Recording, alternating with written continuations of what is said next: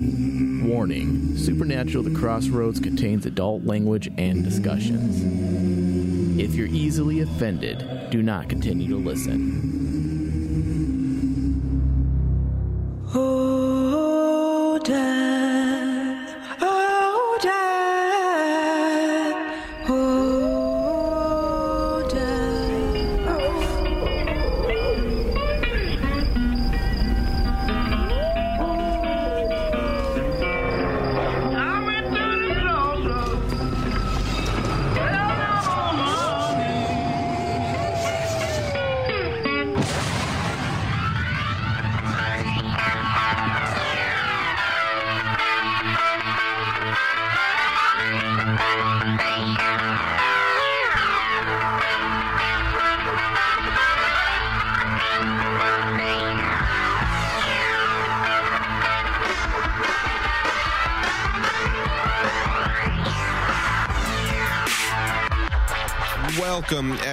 To another episode of Supernatural The Crossroads. Post Series 2021 is the new subtitle to our show here. A, a little mini spin off sequel. I don't really know, but that's something we're trying. I am your host, Thomas Cowley. Joined with me, I've got Ryan Denton Fuck yeah. doing some porn Yeah. voiceover or something right. like that. Fuck yeah. and Michael Flores. Hi. And he's he's the producer behind he's the guy behind the camera apparently. What was that voice? I don't know. It's my cute voice. It that's, That's your your cute. cute Hold on. voice. That's not cute. Hi. Hi, this is my cute voice. That's not cute. No, it sounds. Oh. Never mind. Sounds like a Smurf did helium. Mm. All right. So this episode is going to be a little bit different than other things we've done because we do live in a post series world, which is a sad, dark place compared to where we all once were. But, you know, we're trying our best to to live and adapt to the situation we find ourselves in. We've had to result resort to drug use. a little So- bit, Oh, a yeah. little bit to Like, stay. on those nights where Supernatural used to air, I find myself looking for a vein. Mhm. I I typically let my vein. I have a vein Mhm. that gets larger, but that's that's you know. You inject into that Ooh. vein. I no. You I use that vein to inject into other. So you use a vein to inject. yes, Okay. yes, yes. I find I cry myself to sleep less. Oh, As wow. time has gone That's on. just- Oh. that's dark. Yeah. I see what you're doing there. Okay. Jesus Christ. All right. So, in the previous episode, we returned for the second half of our podcast season with an RPG session, which was, as they've been, graphic, chaotic, overly sexual, and disturbing. And a bit so, dumb. And a bit dumb. So, go check that out if you haven't.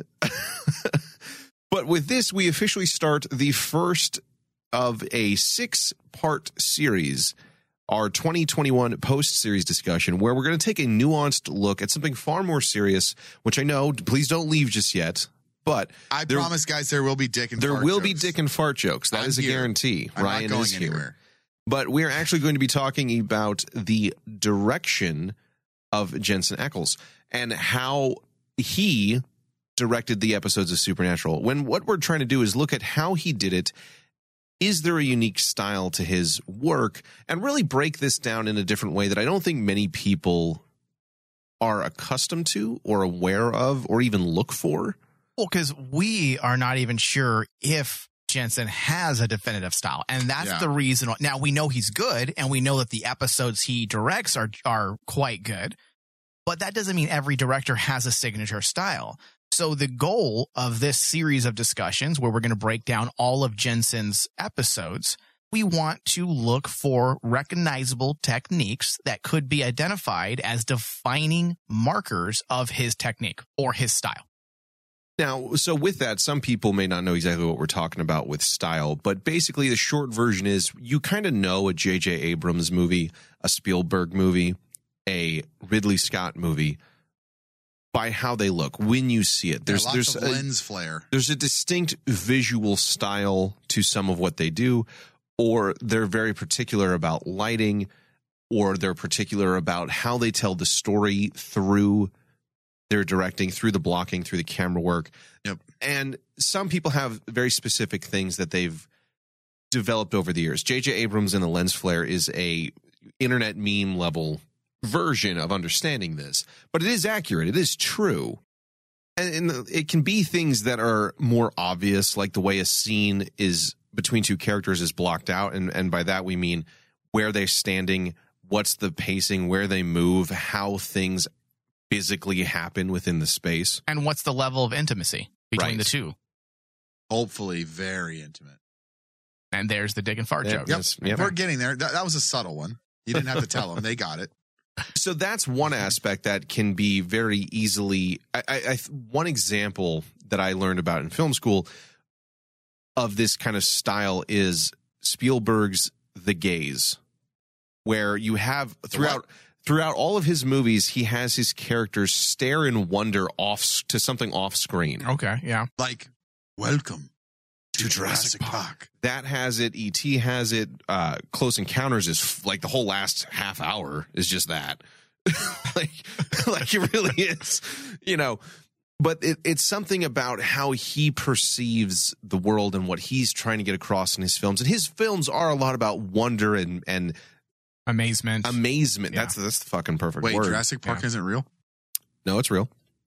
Fuck yeah! Um, so that's a good example, but they can also be other things like s- typical types of settings or how, like I would say Tim Burton is great.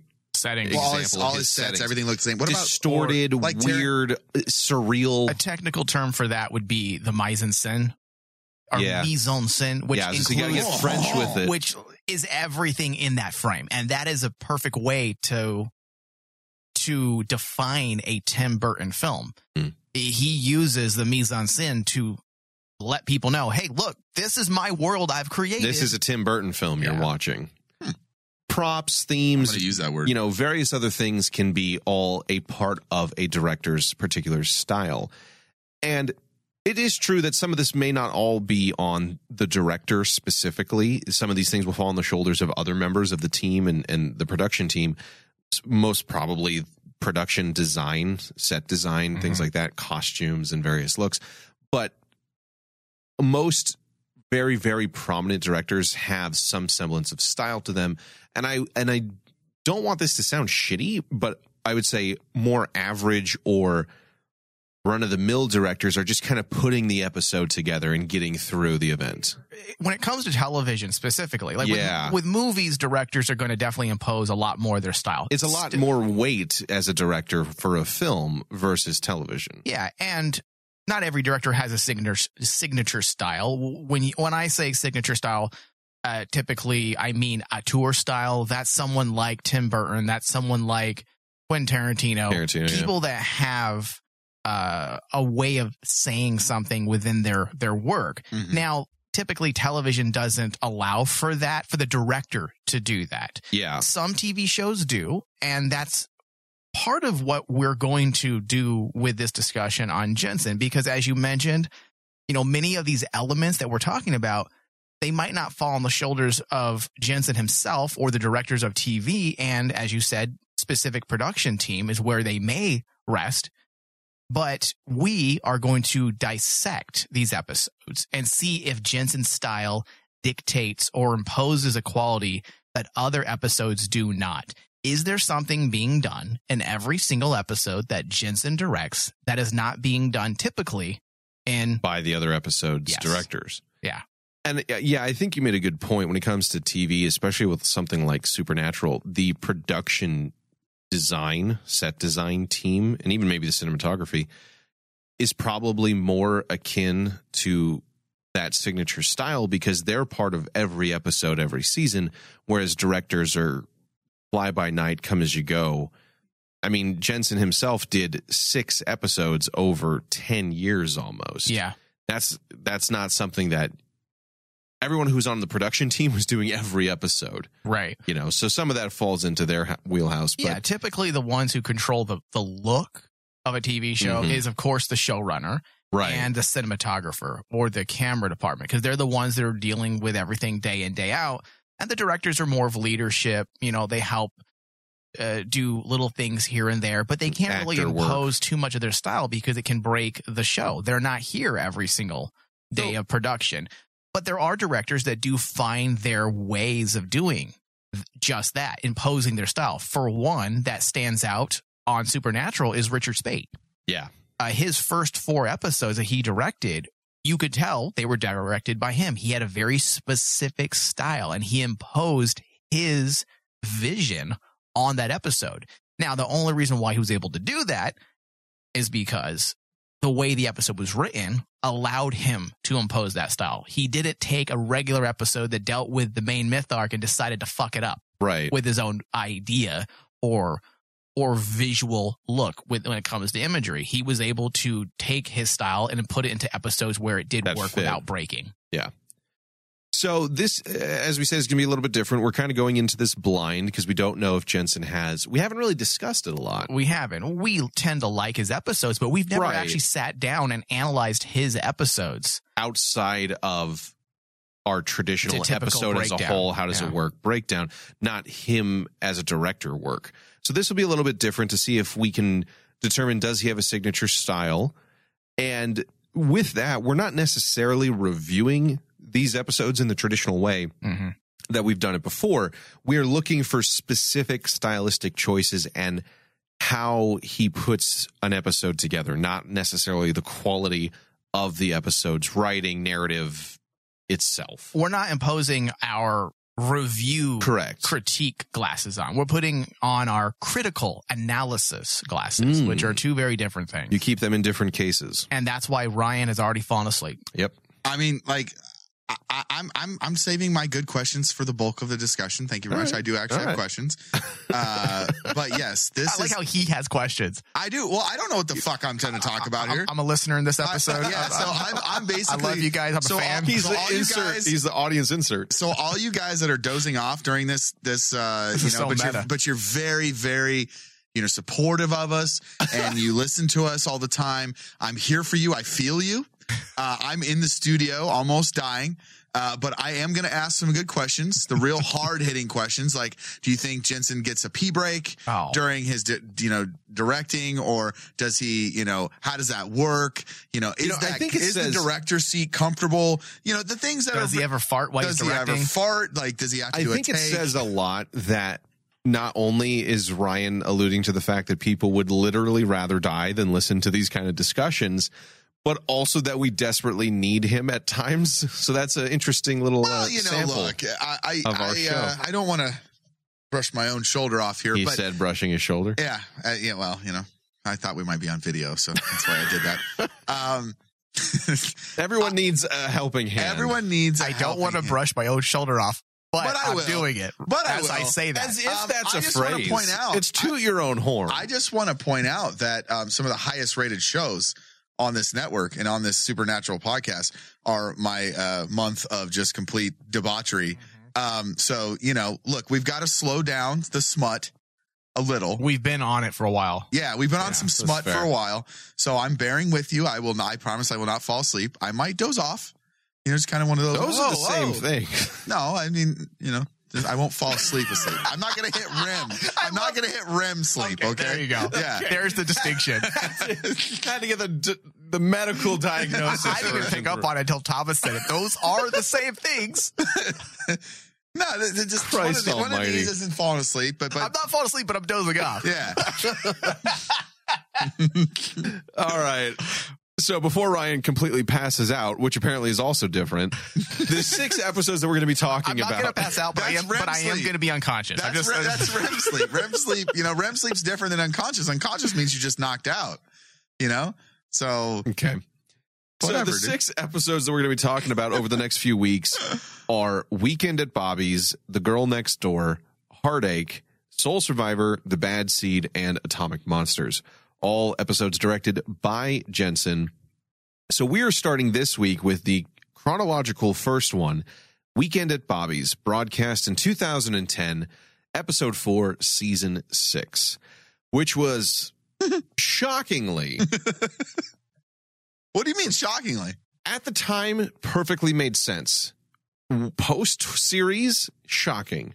But this one was written by Andrew Dabb and Daniel Loflin. Probably, Which- probably like 96% Daniel Loflin. well, we've made the distinction before. We've talked. I don't want to get into writing a whole lot on this, but we talked a lot about those two were a powerful team. Yeah, they did. Yeah. Adam has Yeah. Andrew has great ideas. It's the execution that would f- falter, and Daniel clearly was the the anchor to that. or just the one who could write cohesively. Meaning, Yeah, it, when you have a writing team, not doesn't mean both can write the hell out of a script. It means one might just be a great story guy with all the ideas, and then the other person takes those puts ideas puts it into practice. and yeah, and adapts those words into screen for you know screenplay format and makes it work. It does make you wonder though, what would have happened if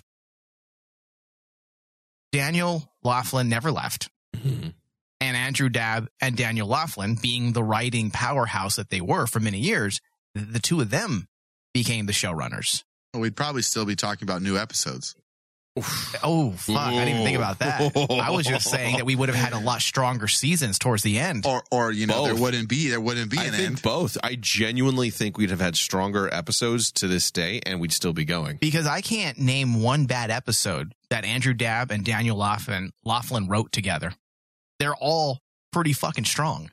Yeah. And some of our favorite episodes, to be completely honest. Weekend at Bobby's, for example. And the Gods Hammer or Hammer of the Gods. Hammer of the oh, Gods, yeah. Fucking one of my all time favorite episodes. Yellow Fever. It's fucking Yep. hilarious. Yeah. Yeah. But we're not going to get into that. No, that's another discussion. That's a whole other discussion for when we get to that retrospective. But th- with this, we're going to go into a couple of terms that we want to give a little bit of context for. So each episode, every every film, every episode of television has different levels to it. Different levels of meaning. And I think anybody who's been listening to the show long enough kind of gets what we're going to be talking about here, where there's the surface level, what's happening. That is referred to as referential meaning which the referential meaning is the surface level the the summary of the plot the most simplistic interpretation hero villain death star empire that kind of thing beyond that is a lot of what we talk about in our deep dives and our breakdowns We very rarely talk about referential meaning because, for an example, an episode like this, Weekends at Bobby's, would be we get an inside or behind the scenes look at Bobby's work as a hunter. Yeah. While he's trying to get his soul back. what does bobby do every Yeah. day while sam and dean are off hunting That's the reverential meaning. But then there are other levels of meaning that require a more closer look at what's being said. And if you're a good writer, and all of the writers in Supernatural for the most part do put more meaning within each episode. Not all TV shows do. A lot of, you know, Right. CSI is probably geared purely more to referential meaning yeah. for the most part. So beyond that, though, there is explicit meaning. Explicit meaning is a deeper level about what one would expect to find a film's message or moral or point to be about. For example, the change that a character goes through is an example of explicit meaning. Luke's journey from farm boy with dreams of the stars to hero of the rebel alliance. Hmm and the change that he goes through that you know standing up for what's right and doing things that are tough when anyone else would run away. Some of the story meaning that is explicitly stated without actually someone saying you're the hero luke and you've changed a lot over the course of this last you know two to three weeks that depending sounds on just like Obi Wan. Yeah. Or another example would be like, let's say you have an episode of Full House back in the 80s, and yeah. the sisters all steal money from their father. right And at the end of the episode, Uncle the, Jesse the sits lesson, him down. Yeah, and the lesson is you don't steal. That's the explicit meaning of the episode. That's the moral or the point. You got it, dude. wow thank i just put I that was together like, man, I was waiting for someone to it's get. been a while oh, I knew exactly, but you know, I wasn't going to give you anything. it's been a while I was going to make you work for the laugh. wow. I were. I thought that was a good. really Yeah. Yeah. I, I wouldn't say good. yeah I'd say well, what what line is like from Full House? Could I have said? an appropriate callback is what I'd say. It was. oh, There you go. You were saying? so the implicit meaning is the third level of meanings in film or TV, and it, it's more abstract and below the surface than explicit meaning.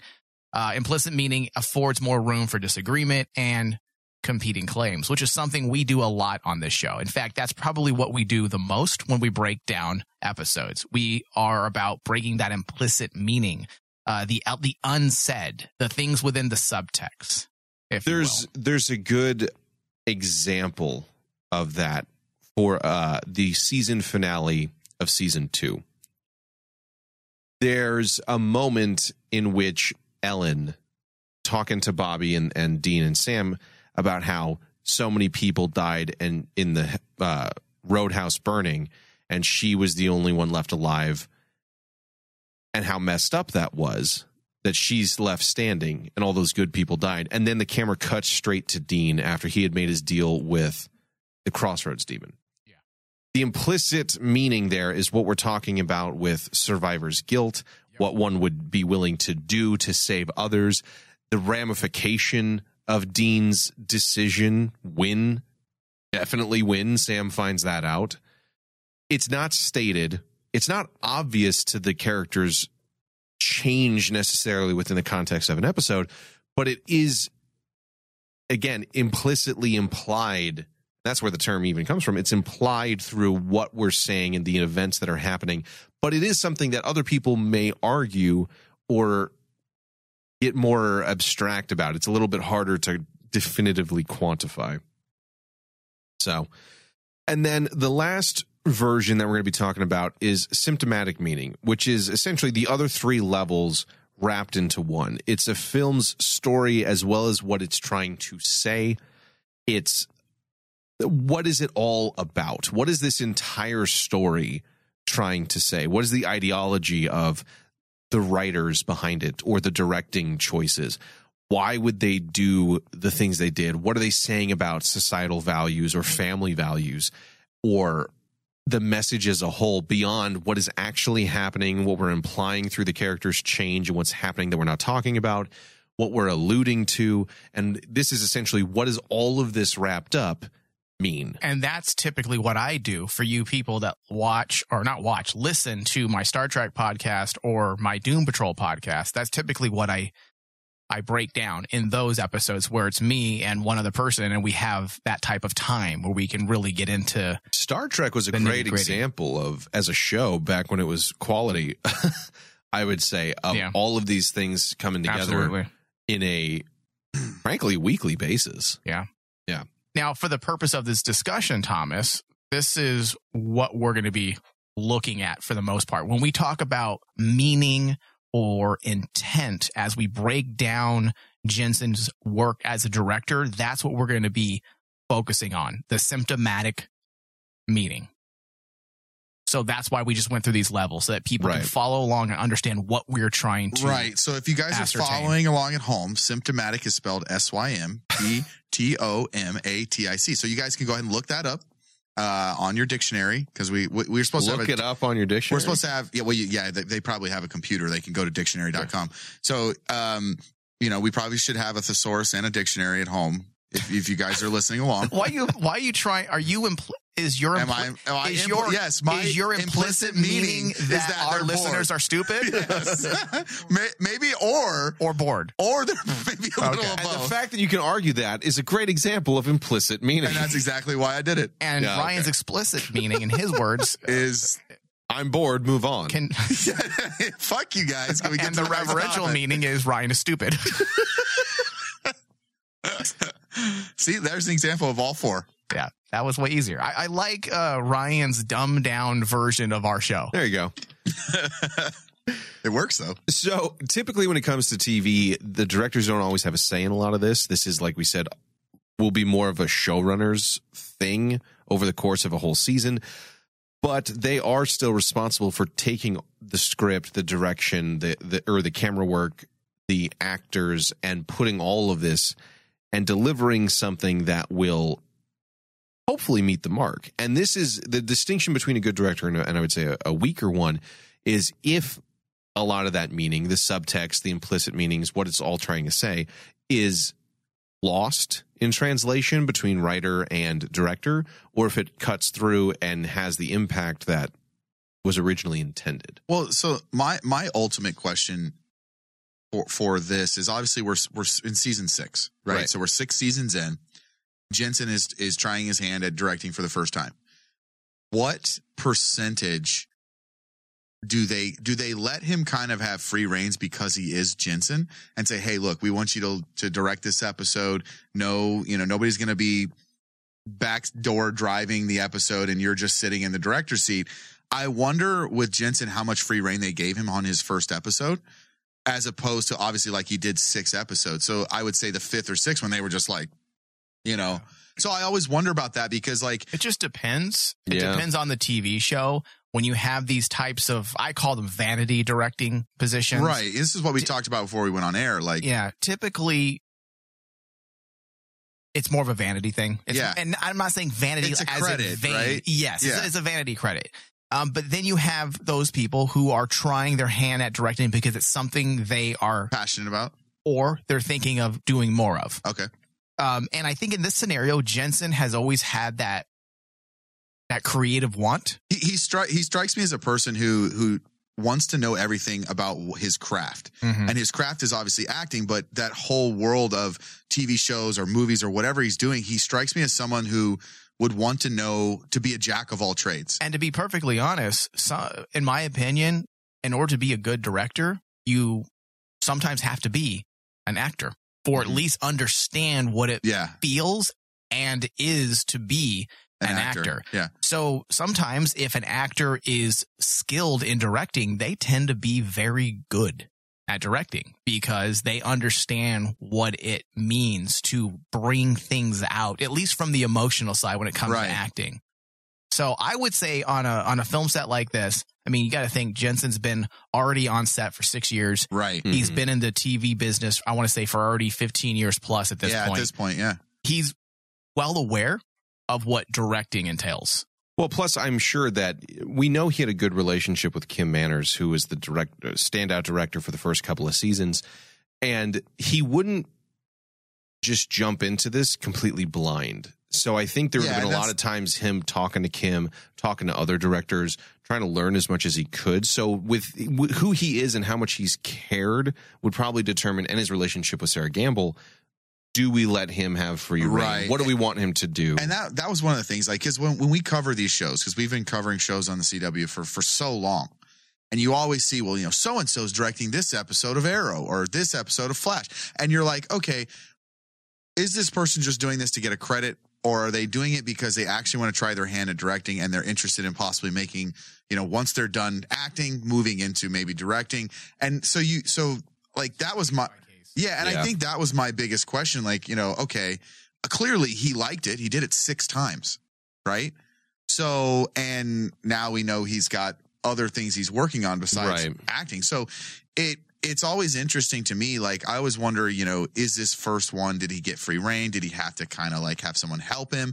I always wonder about, and that's obviously that stuff we probably will never know because we're not on set. I think Thomas hit it on the head. I mean, he was had a close relationship with Kim Manners. I think Yeah. everyone did, and he was a bit of a mentor on that set yeah.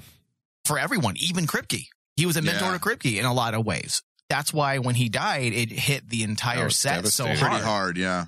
So I would say Jensen probably learned a lot from watching Manners and the other talented directors on on set. Yeah. And the thing too, I think, is if you look at this episode, he clearly had a lot of reverence for the show still. Right. So, and I think the fact that it is more of a fun throwaway episode means there's a little bit more freedom if he were to do something a little bit more exaggerated. I, but I I agree, Tom. Like I, it's funny. Like I agree, but I kind of disagree. Like as a throwaway episode because you learn so. It's a world building. it's a phenomenal world building think and Bobby episode, yeah, but I it think- does not matter necessarily to the season six narrative. okay, that's fair. And that's where I say That- that- quote throwaway. It's not Yeah. really like it's not, you know, We learned a lot. A lot of other episode. ones that we've like you have but- to you have to remember what we learned in this episode. Like Mike and I even talked about this before we went on air. This is the first episode they they they burn bones to Oh yeah, it's Like, great. It's yeah. great world building. yeah, So there's a quite a bit of like you know of of big breaking and things that we great use. character development for Yeah. Bobby. So it- well even that in Crowley. Yeah. So it's very interesting. Like, um, I just that, that was the, my big question. Like, I always wondered, like, when they when you see these celebrities do, you know, oh, I'm, I'm directing my first episode of the show I'm on, and you're like, neato, and like, it does it really mean anything?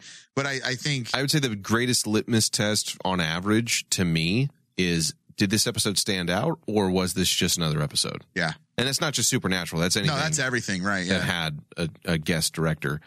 So let's take a look at what the episode is saying, and then we'll we'll get into more whether or not Jensen had specific choices that were trying to bring right. elements to the surface. So,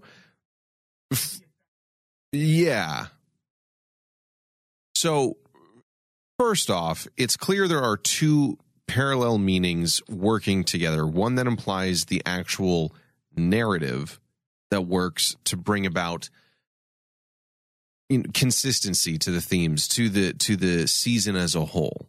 A type of continuity, essentially, that is, I guess, explicit or implicit, depending on your point of view, about the characters. There's the narrative of what's going on with Bobby, who he is as a character, where he's at, the events that have occurred.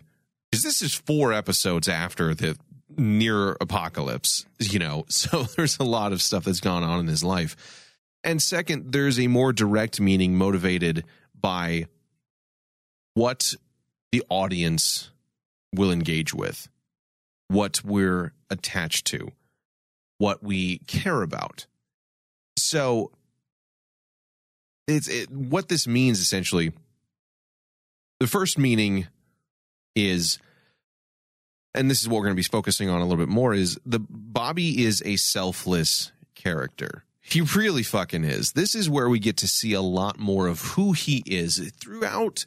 And I think part of this comes for me when I re- was rewatching season two, frankly, most of season two and all of Bobby's appearances. But we see him through the lens of Sam and Dean in brief stints for a lot of the show. Not later, he becomes a much larger character. I would say after seasons around season two, season three, and four, he grows into his own a little bit more, and they even kind of clearly changed how impactful he was to their life as time went on. But we never really saw what he does, what he struggles with, what he goes through. He just flies in, helps the brothers out, and and flies out again for a lot of the show in the beginning.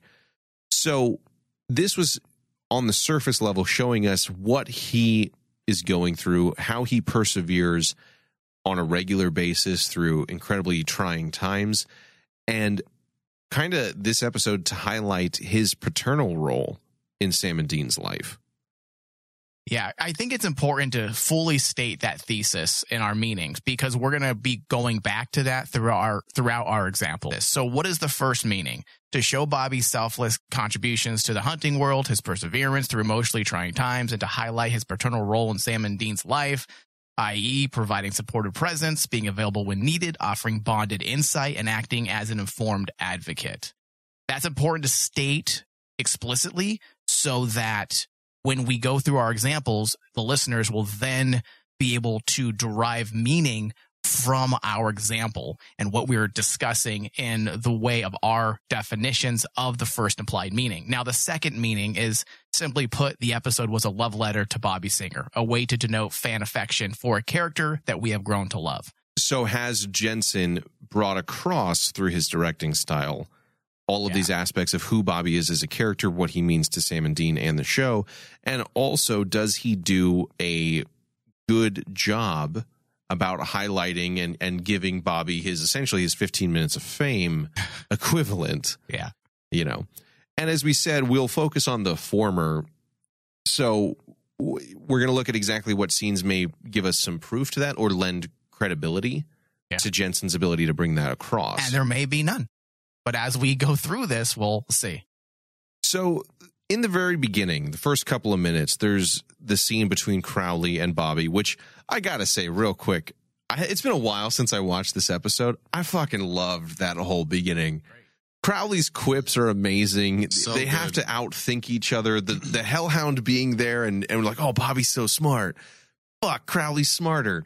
Damn it. Cut to black. And I'm like, son of a bitch. Like I miss so much of that thinking out the chess move feeling. There's so much charisma Dude, there that just is. comes from Mark Sheppard from the moment he enters that scene when he snaps his finger just to turn the TV Yeah. off. There's no Dude. reason for him to do that, and yet it adds so much to who, Who he, he is. is. Yeah, Yeah. there's little things like that. I fucking loved that whole bit. But we also have the aspect that we brought up earlier is how the scene is blocked and, and the pacing throughout that. How is Bobby framed? How is Crowley framed? They are on opposite ends of each other. They keep a distance from each other. They are even little things that you don't think about necessarily. The whiskey's a great example, I feel the whiskey is not only narratively important because it's a clue that Bobby uses to determine where Crowley is and find the bones, and that's what matters in the end. Something in the first couple of minutes that most people might think Craig or Craig, whatever the hell the whiskey's name was, passing comment. But it also shows they won't share a drink together. And this shows the distance between these two characters, not just physically, but they will they are not friends, they are not allies, they are enemies. Compare that to Dean and Crowley in season 10 and how much change he has gone through. Now, I- I'm jumping seasons, but the point remains the same. He literally will share a drink with all of them later in his life. Yep. Yeah, I think it's a powerful aspect. It's something that I that I didn't pick up on until you said, but you're absolutely right because the blocking is is constructed in a very precise way to create or convey an idea of isolation. The fact that Crowley doesn't even drink with Bobby, Mhm. it actually aids and assists in the idea that Bobby's alone. Yeah. That he's all by himself Drinking alone. drinking alone, not even a demon's willing to drink with him. And that just adds more impact to everything we're about to go through when it comes to some of these sequences because a lot of meaning can be derived from blocking, which is a television director's responsibility. Yeah.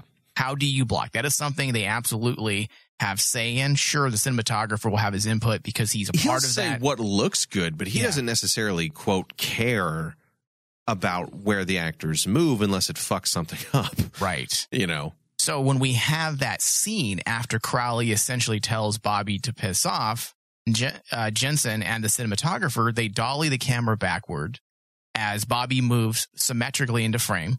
And in the final seconds of the scene, we see Bobby between the doorway of the living room, essentially creating a frame within a frame, which gives off the impression of confinement and isolation, which backs the previous scene where Crowley is refusing to drink with him. So this entire setup is designed to create a moment that we understand what's going to be happening throughout the episode. That this isn't going to be a fun loving episode where Bobby gets to kick it with the boys. This is him being alone Mhm. during a time when he probably could benefit from having some of his own emotional support. Well, what I also like about that is that it starts, the episode starts with them on opposite ends of each other. Crowley is right, justified in his wide shots. Bobby's more left, justified. They're literally on the opposite sides of each other. And then when he is alone, like you said, they slowly move him to the center to emphasize that complete isolation. Yeah. Maybe people don't know what blocking is. Blo- blocking is a very simplistic way of explaining it. It's basically where you position your people uh, in relation to the camera and how the camera's going to move as the subjects move. And the reason why this blocking works to help with meaning, because as our thesis stated, Bobby lives a selfless life, which makes it easy to surmise that Bobby lives a lonely life, single and void of relationships outside of hunting circles. His life is consumed with hunting, filling his duties to the hunting world, uh, and there is no time for personal wants. And there is a subsequent scene that strengthens the meaning of Jensen's chosen camera blocking, and that is the interplay between Bobby and his neighbor, which is also so is that like is that back like and a, forth, uh, not sexual. oh it's not sexual if you want it to be, we can make it sexual. how does that how does that work um, well, you enter and then you play. oh okay i get that one yeah that actually makes a lot of sense i've seen that before i think You enter, and then you play. Oh I've my seen God. I've seen that in you films. can play with Hot Wheels. it's a different type of You can- film yeah. Well, gerbils too, right? Oh, that'll wow. that'll enter and play. Yeah. Holy fuck. You can enter and play with titties.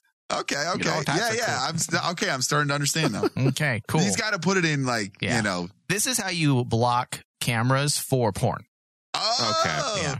So like blocking a camera would be like if the the the, the male porn star's butt is here and then the girl's here Mhm. and the butt's like in your focal, right? Yeah, you ever wonder why um, all male porn stars, when they're boning a chick from behind, they're slightly to the side? So you can It's- see that's the proper camera blocking, Yeah. so you can see the him enter and yeah, penetrate. enter, enter and play. yeah, there you and- go. I just broke down porn. The implicit aspect is that you don't see his face because nobody wants that. I that don't wanna the see his most face, part. yeah. The general demographic being horny men. that is very observant of Yeah, you, Thomas. yeah. You're absolutely right. Mm-hmm.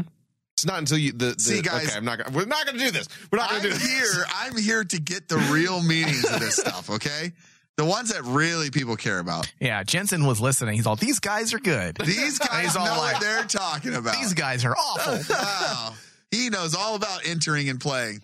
So even Jesus. So even before, real quick, Mike. Even before the, uh, the neighbor scene, I abs. I want to say fan gush moment. I absolutely love the montage of Bobby with with the library and figuring out the book. First of all, great music choice, classic Supernatural.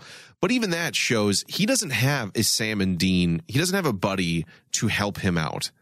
He has to go break in himself, start his car himself, stay up by himself till five in the morning. It, it's more of that isolation still. So when someone mm-hmm. finally does show up, his neighbor, it literally catches him off guard and he doesn't know what to do with that. He's not used to, he's so used to being alone and serving others with the phones and with the research that he doesn't register she's flirting with him it doesn't do anything for him. He's one track focused on literally everyone else. And so it doesn't come into play. And that not only speaks volumes to what he does again on the referential surface level, but it I- this is one of the first scenes that really details the em- the emotional layers at work here. We have through Jensen's because the director is responsible for the performances. That is their main. Well, I, I would say that is their main responsibility it's probably one of their, their Uh, for TV. yeah. It's probably one of their main responsibilities, and Jensen is able to get Bobby to play completely starstruck, caught off guard, and not registering this, and that that comes to light in the fact that he is so isolated that it doesn't register. He is disillusioned, defeated by the idea of even having a chance potentially with someone with with a new relationship with the change in his routine it truly doesn't register. And he has a great performance i think that helps signify that. It doesn't like like when i first watched it i was always like dude what's wrong with you? She's clearly into you. But it's when you look back and understand what they're trying to say here that him being caught off guard deer in the headlights makes more sense And by having that neighbor come over, it stresses a few points. When she brings the food over, we understand a portion of that symptomatic meaning that we've been discussing. For example, Bobby chooses his paternal and hunting responsibilities over personal desires. right And that feeds into his disillusioned or defeated mentality when this woman comes over, even though there's a potential for breaking the monotonous hunting responsibilities. But this shows that emotional conflict that interweaves within Bobby's life because, you know, we have that emotional conflict that strengthens Bobby's selflessness. We can deduce through his disillusion that he does, in fact, have desires that are independent of his responsibilities, and yet he chooses paternal and hunting responsibilities every single time.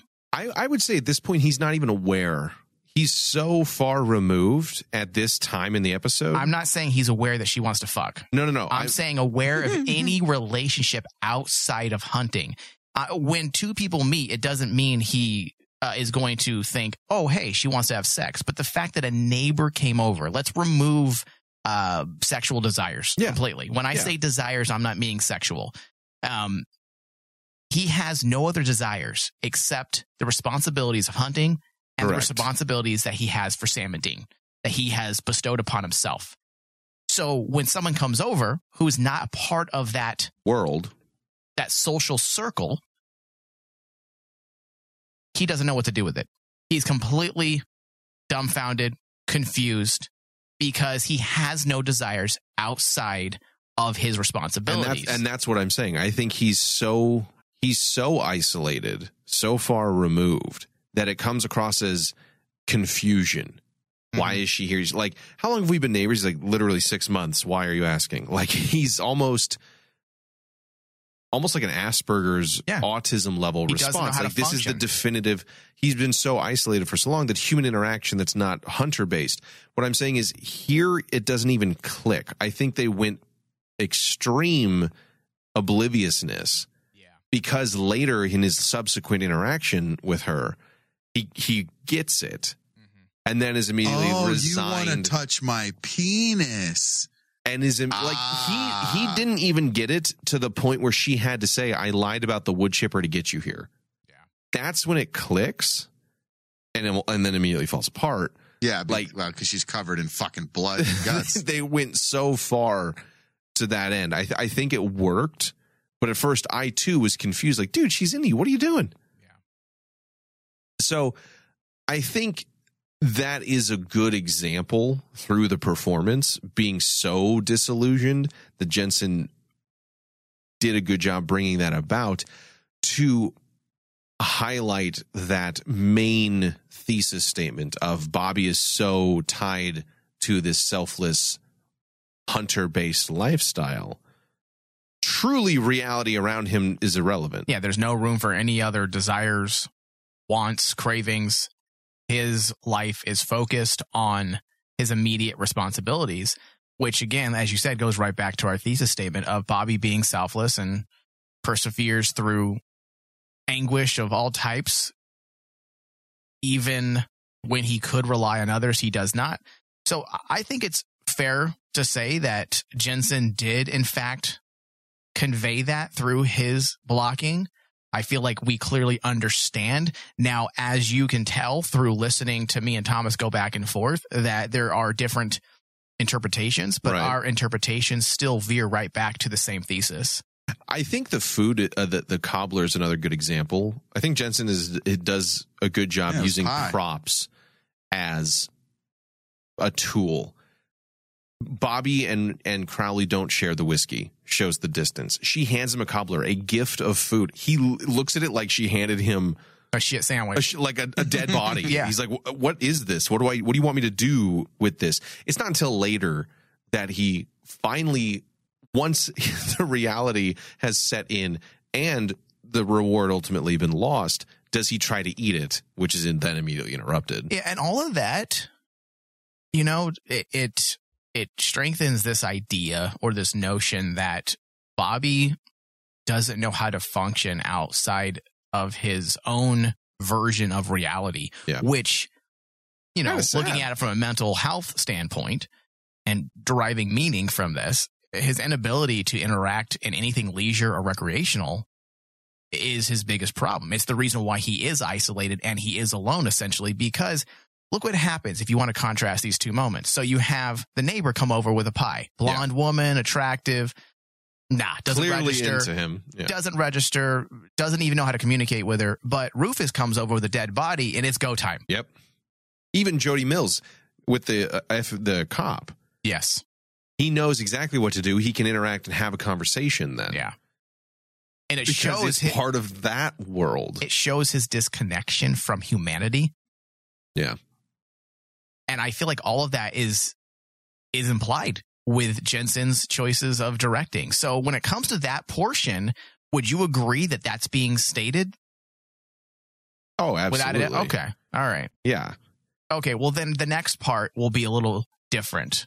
Uh, we're going to move into the action sequence, which I know is something that you love about Oh, Jensen's yeah. directing. Yeah. And I will say, just to start things off, that he he does have a definitive style when it comes to action. It's very in your face, very visceral. It's very physical. And I'm not saying other directors and other episodes of Supernatural don't do the same thing. They absolutely do. But every episode he directs. The action is top notch. Yeah. And what I think for me really stands out about it is how well thought out it is. Mm-hmm. It is so this is it's on a couple of levels. So in the most recent example that we had was the definitively John Wick esque fight sequence down the hallway where we see actual military combat aspects put into it. But here in this episode, there's a great moment that I, for whatever reason, I just love it when he, Bobby throws the Okami into the tree. She smacks. love that she smacks hard, but he's immediately barrel rolls into her. He's running with Yeah. her as he it has it has momentum. Yes. it has punch to it, and narratively, it is blocked perfectly because Mm-hmm. the ultimate device of her destruction, the wood chipper, is behind. This isn't a blurry punch for punch, pull out a sword, stab way too slow for a real stab to kill anything. or doing a bunch of cheat blocking, so it looks like we're pretty good at action, but Right. we're not really. Yeah, This we is- can fake it real well. Yeah. he's she is biting at his throat she claws his face there is movement there are things happening that i can visually discern from the movement.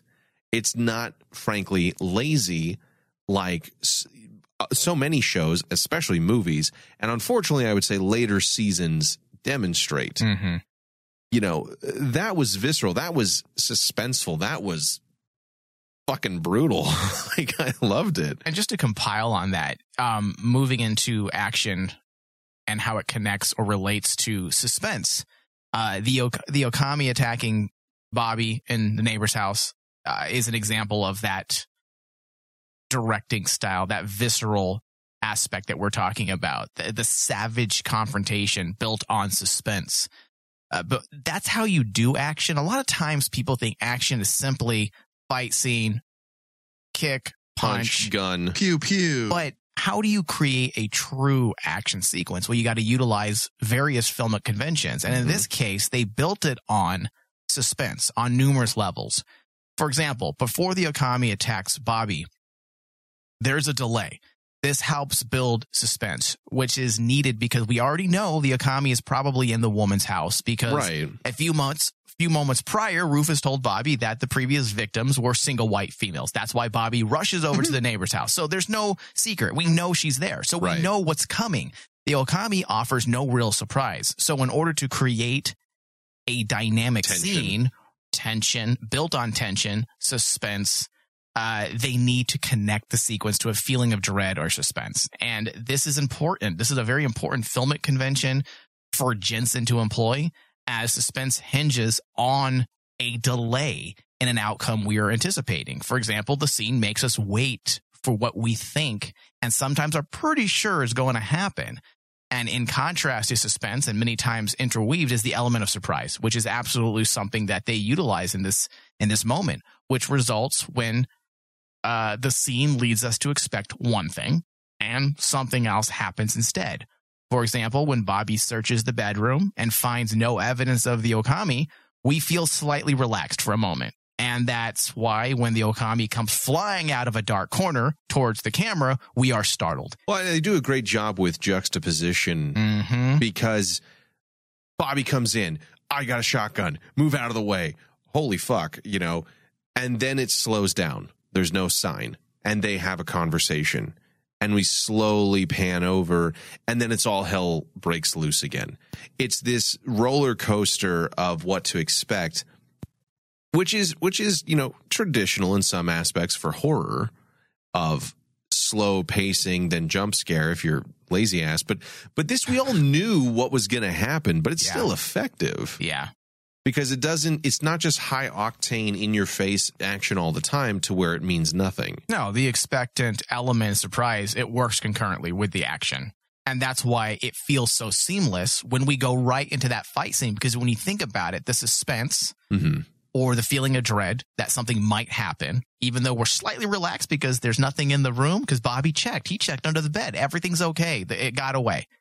But the other thing, But when that- it flies through the through or towards us Yeah. from the corner, that action, that suspense leads so perfectly into the fight sequence. Literally, it happens so quickly that next thing we know, we're all outside. Well, and this is a great, I think this entire sequence is a great example of blocking. So this is, this is, I'm having like anger at my work right now because I have a supervisor who doesn't understand film at all who's in charge. And so we argue we want to do thought out storyboards, plan our stuff. And he's somebody who just like, yeah, we'll show up with a camera that day. It'll be fine. So a hack. a hack. Yeah. Well, absolutely. Mm-hmm. He's a producer through and through who thinks he's a director. I think he stands for Q. But this God. is this whole sequence is thought out and blocked very, very well. Bobby is right in front of the window, so him getting thrown through the window makes sense. There's the tree and the wood chipper. The wood chipper is alluded to previously in our conversation from the neighbor. And he throws her into the tree. Why why throw her into the tree rather than just on the ground? Because then when he goes up against her, she can push back and he turns, hits the button on the wood chipper, turns it on. New threat has been established. Additional threat.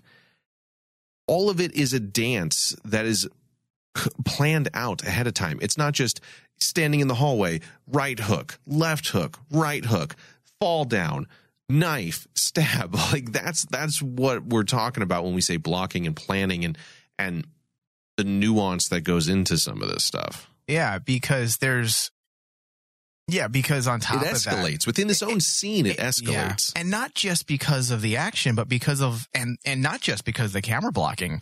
That seems like something we are definitely talking about a lot because it has a lot to do with what Jensen's trying to convey to the to the viewer. But th- there are so many layers of suspense. There's so many levels or layers of additional threats that are unseen because when they go outside, we get this winner takes all type of action. We know someone's going to die. We hope it's not Bobby. We also kind of hope it's not the neighbor because we are holding out hope for Bobby to For him score. to slay. Yeah. Yeah. And on top of this, there's an additional layer of danger, as you mentioned, because Jensen brings to the sequence that wood chipper that we notice in the background that was supposed to be broken. But then when he falls into it and turns Well, it on, works. suddenly now we're even more involved in the Fuck. moment because it brings up that level of danger for our characters. And this is what I love about Jensen's action Yes. sequences. He thinks it through. He likes action, not just for what it does and how cool it looks, but for the story it can tell. Mm-hmm. We What? have, yeah, it can be you part have of a it. story to tell as a director. We No. have the, the fight scene within the 10 seconds, not even, I don't even think, that it is, it escalates. We have the obvious threat, the Okami, trying to bite and eat and stab him. We have the secondary threat. He might get tossed into a clearly well functioning wood chipper. and the tertiary threat to the situation. The neighbor ran out and she could die either through wood chipper or violence or accident. So Bobby not only has to worry about the immediate threat in front of him, the environmental threat around him, and the protection of an innocent that theoretically we could have an emotional attachment to or, or a connection to, or he could have an emotional connection to, which he clearly desperately needs. All of these are built upon one another. And you could even make the other argument because of what had previously happened in the episode. There's probably an FBI agent with binoculars staring at you from the highway. and those are all things that we are even if we're not thinking about them in in a an overt sense subconsciously we remember all these layers that have mm-hmm. been added we know that that FBI agent is lurking about we know that Rufus just escaped from uh wait had he escaped at that point no he hadn't No, not yet. No, not yet. but we know about the FBI agent and of course the other three threat levels you mentioned Mhm. so these are all things, as you mentioned, that Jensen does so well because they're multi-layered. They're not just the immediate simplistic threats that so many TV shows utilize. It's, it is stacked on top of each other, threat after threat. And there's an argument to be made that I- for one, am finding Jensen's style within this discussion. However, there is an argument to be made that a lot of Supernatural's episodes in the earlier seasons were built on these multi-layer functions Mm-hmm. that helped propel numerous episodes because one threat was three, let's say three threats were introduced into an episode. You deal with one, and then the second one you deal with two episodes later, and the third one you deal with at the end of the season. Um, but this episode kind of takes all of that, that um, those film techniques that Kripke and his comp- and his team used for those first five years, and they put many of those aspects into this single episode to create this this tension. And you know, the other thing too is that you, you could make. There's definitely the argument that a lot of this is effective because of the writing of the script. Mm-hmm. The script had to have wood chipper, uh, Okami threat, neighbor runs out. Presumably, I mean, uh, allegedly they could have had changes, and his shooting script always looks different. But theoretically, this was laid out in the in the blueprint. But he had to be the one to effectively weave all this together. And I think what you said is a good point. Is that the earlier episodes did a great job compounding these threats. And I think now that we're talking about it is what I realize is less threatening and impactful about later seasons. Removing so many ancillary characters as the show continued on, especially in its last two years, I would say, resulted in the fight scenes being Sam and Dean versus Threat. And I know for damn well that those two are going to be just fine. Well, let's, you're absolutely right, Thomas, but let's use this specific discussion today to prove you right. Most of the later seasons, uh, particularly the last three seasons, uh, were more based on referential meaning. It was rather simplistic. There was really just that. That's why our discussions got so short. Absolutely. The reason why we went from two, three hour discussions to 45 minute to 60 minute discussions on those episodes was because there wasn't enough meaning embedded when you compare it to Carver's run, Gamble's run, and Kripke's run. Carver's run, dude. I mean, compare how long and and when we talk about implicit meaning or implicit implicit meaning and explicit of Dean's journey as a character and what it's really saying when he was overcome by the mark. We spent like I think one episode we Mhm. cut down because we talked for like four fucking hours I f- it felt like it. About that and what it meant and what it could be. And then you compare some of that to the weaker episodes. Like I know we shit on this one a lot, but a most holy man, there was nothing It was to that episode beyond the referential Yeah. layer. So there's not it's it's not as compelling.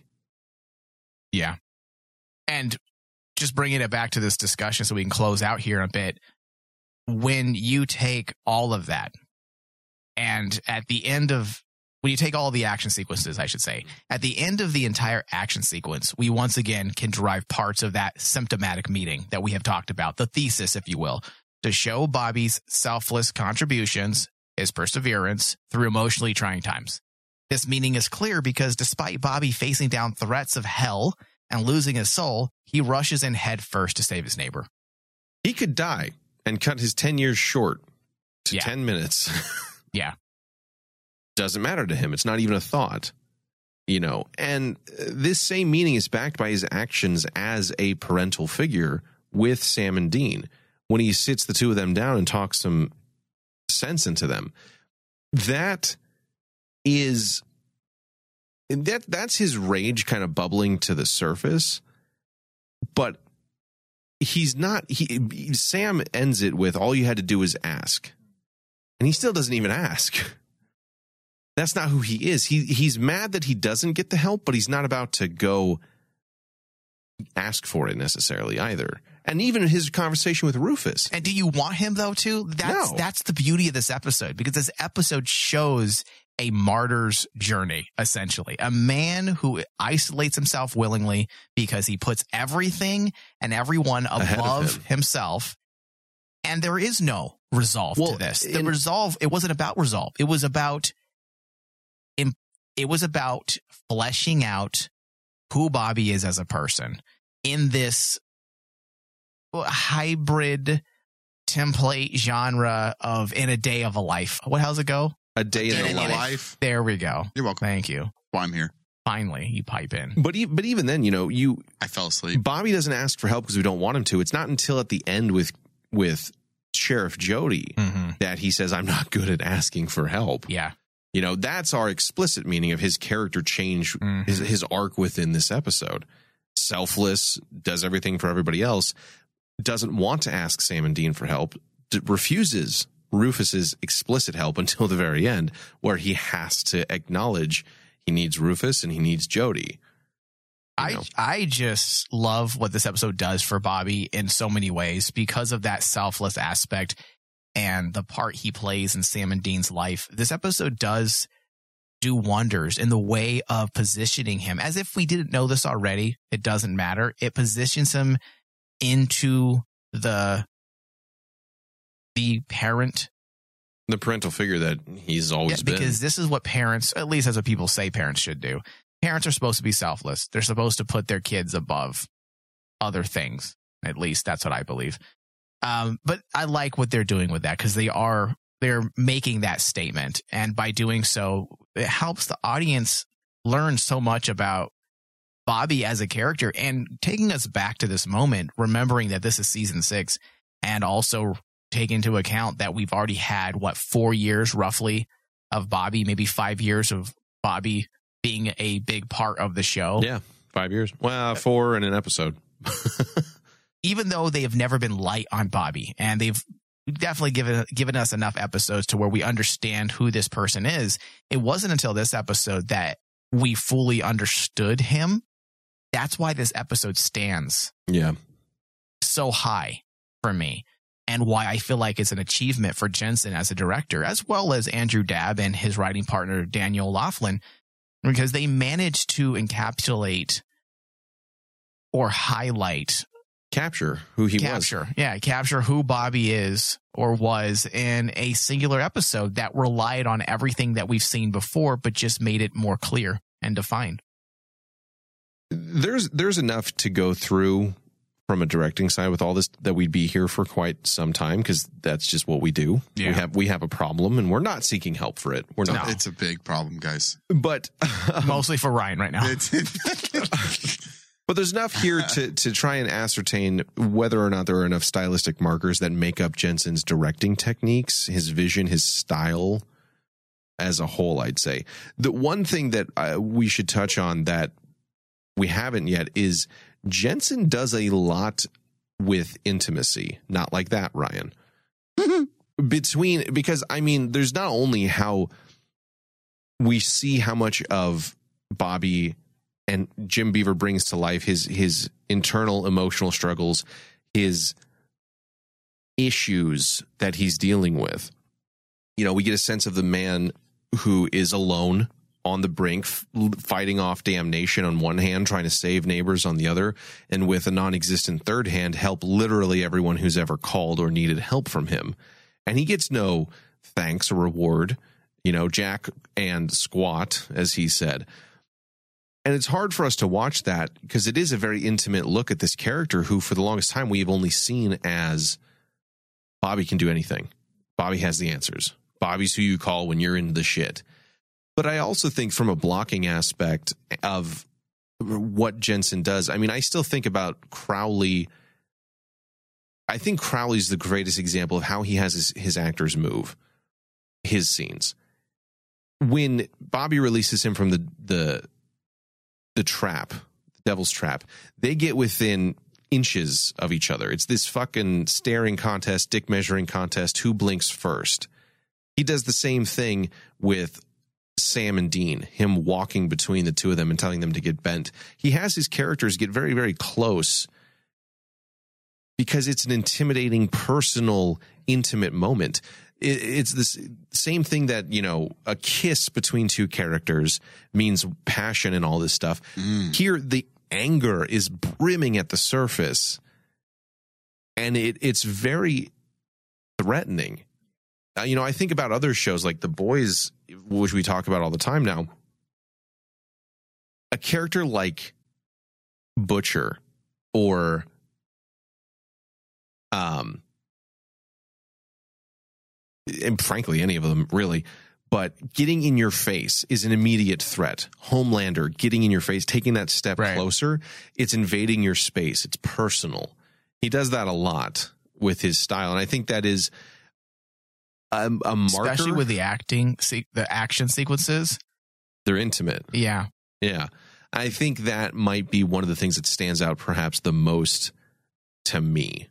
Yeah, I mean, what, Mike, for you, what are there, what things stood out to you? Have you decided if you feel like he has a style yet? Is it a little too early to tell? it's a little too early to tell in the ways of thematics, Mm-hmm. but style, I do feel like we can point to a style.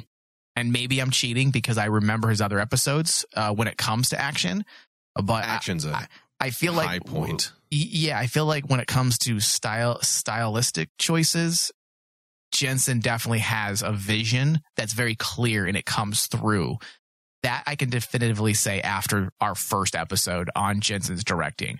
The other elements, um, the, the the things that I took away from this specific episode in the, in the way of thematics, uh, paternal, familial, which is kind of the same, Yeah. uh, and then overextending oneself, uh, isolation. So keeping that in mind as we move forward into the next discussions uh, about Jensen's directing, we will put these in the show notes as well and see if we could back up. Formulate and Yeah, back reinforce up. that. But could we agree that definitely stylistic aspects are there for Jensen? I would say absolutely. The visceral action is absolutely a high point of what he does, and it's in all of his examples, and it's something he puts a lot of thought into. I would say for me, thematically, or at least tone's not the right word, but the intimacy. He he has his I would say that's characters. blocking. I would throw it under blocking. his characters have very deep conversations about what's bothering Oh. them. The characters move in ways that are intimate. The fight scenes are intimate. They're not these blurry, you know, and we get through the action. It's all in your face Mhm. and has a lot heavier meaning because it's personal to them at that moment. Yeah. So I think he likes to bring that across, but that might that's not fully formed yet. Yeah. So, I think you might be onto something though, yeah. for sure. Ryan, well- do you have anything sexual to add? Uh, no, actually, I don't. I think I- I think it's too early, at least for me, because obviously, like you guys see things that I don't see. So, like, I, I do. Obviously, the action is, you know, up there for. That's one thing that I would definitely notice.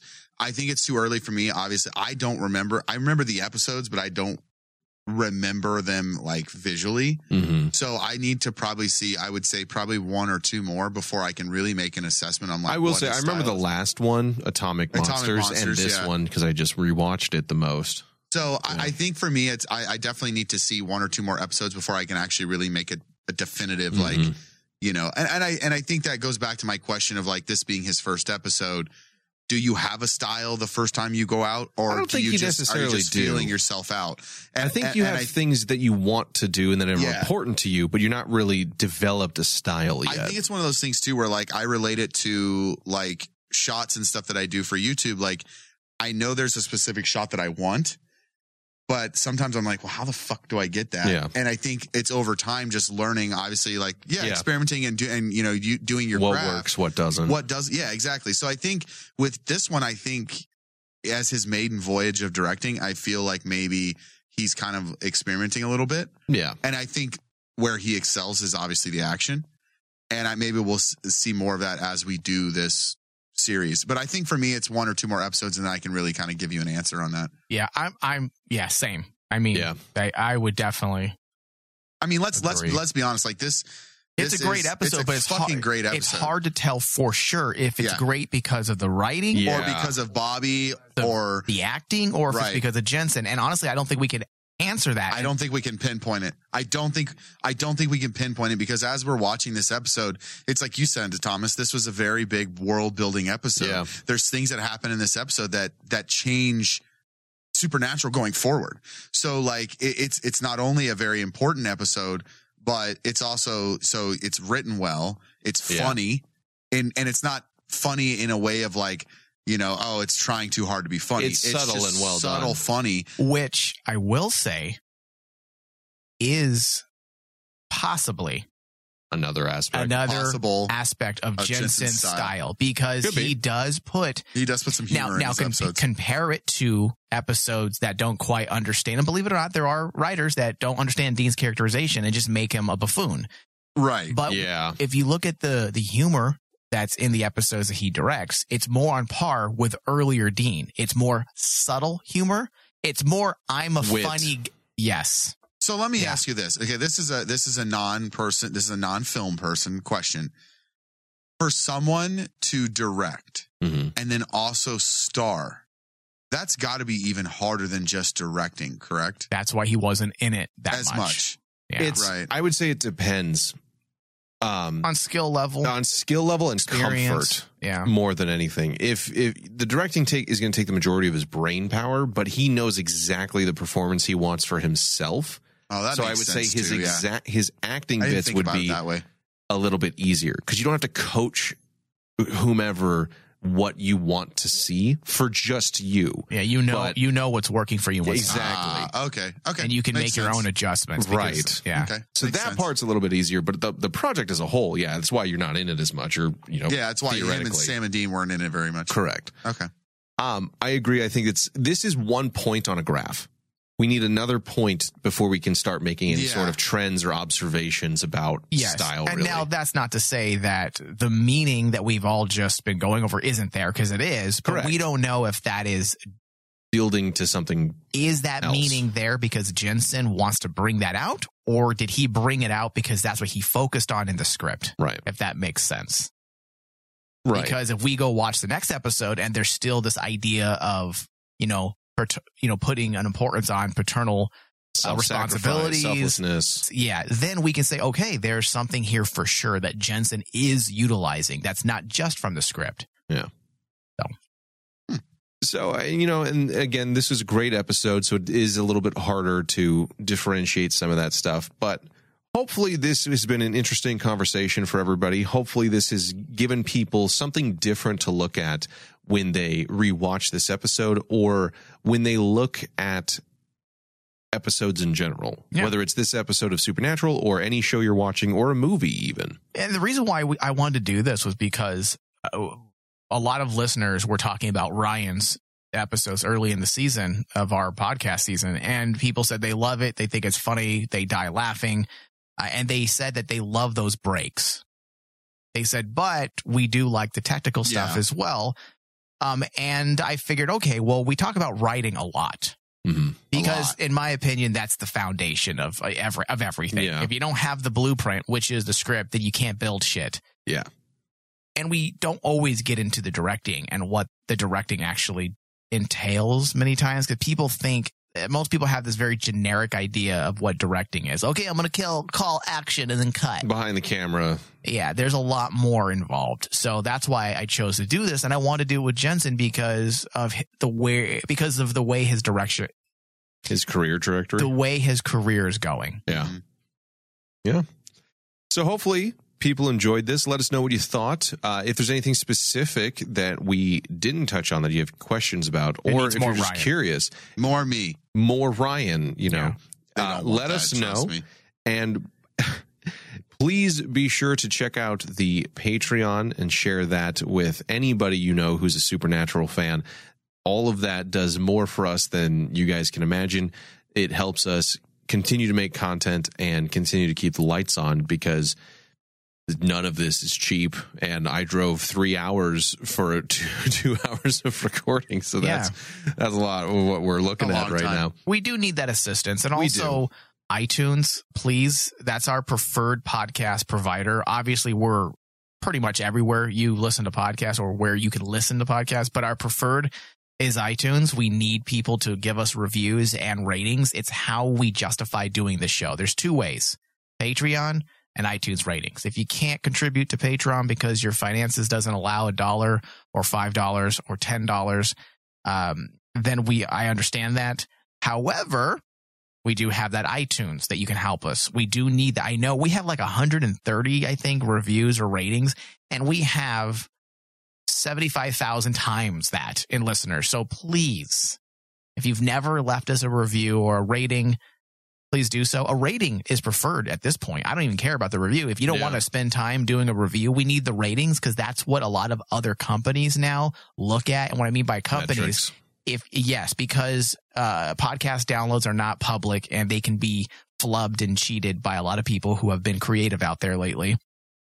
Um, the best way to gauge uh, the interaction or the uh, popularity of a podcast is by Yeah. looking at those reviews and ratings. Mhm. And unfortunately, it's a bit of a catch 22. People don't leave ratings and Yeah. reviews. I mean, there are big time people that are on iTunes, celebrity podcasts, and they have like 30 reviews, which doesn't add up because people just don't do it. So if you can please give us those ratings, five star preferably, it helps us get seen by more people because it triggers algorithms. And also it helps us do more with our show in the future, uh, like going to conventions, Doing uh, more, yeah. doing, Continuing to do the show. yeah. It's all part of the the algorithm that we're all slaves to these days. It seems. Did we mention Patreon? Like the, what, the link? We didn't, did we? No, not well. I I, said so. you share it. but- Okay, patreon.com slash Rainman Digital pledge. And when you do pledge anywhere between one to ten dollars or twelve dollars a month or fifteen dollars a month, you actually gain access to additional discussions. With the dollar tier, you get you gain access to all of our retrospective uh, no, not retrospective, archive shows. Mhm. Shows that we've done years ago that are now being released on Patreon every Monday. We also have a 10 minutes at the crossroads discussion that comes out on that dollar tier. And then we have a $3 tier where you have access to all of what I just said, in addition to our behind the scenes Behind the scenes, discussions like our pre shows. And then the $5 tier is our podcast tier where you gain access to everything I just mentioned and additional discussions that we do. And of course, our retrospective discussions are available at that $10 tier where we break down past episodes that we get into because we weren't doing these discussions when those episodes aired. Correct. So if you guys are fans, be sure to share that with anybody you know. We thank you all for listening. We thank you all for anything you guys can do, and we will see you all next time. You little maggot. Uh, You're no longer part of my penis. You little maggot. You are no longer a part of this story. Hey, ass butt.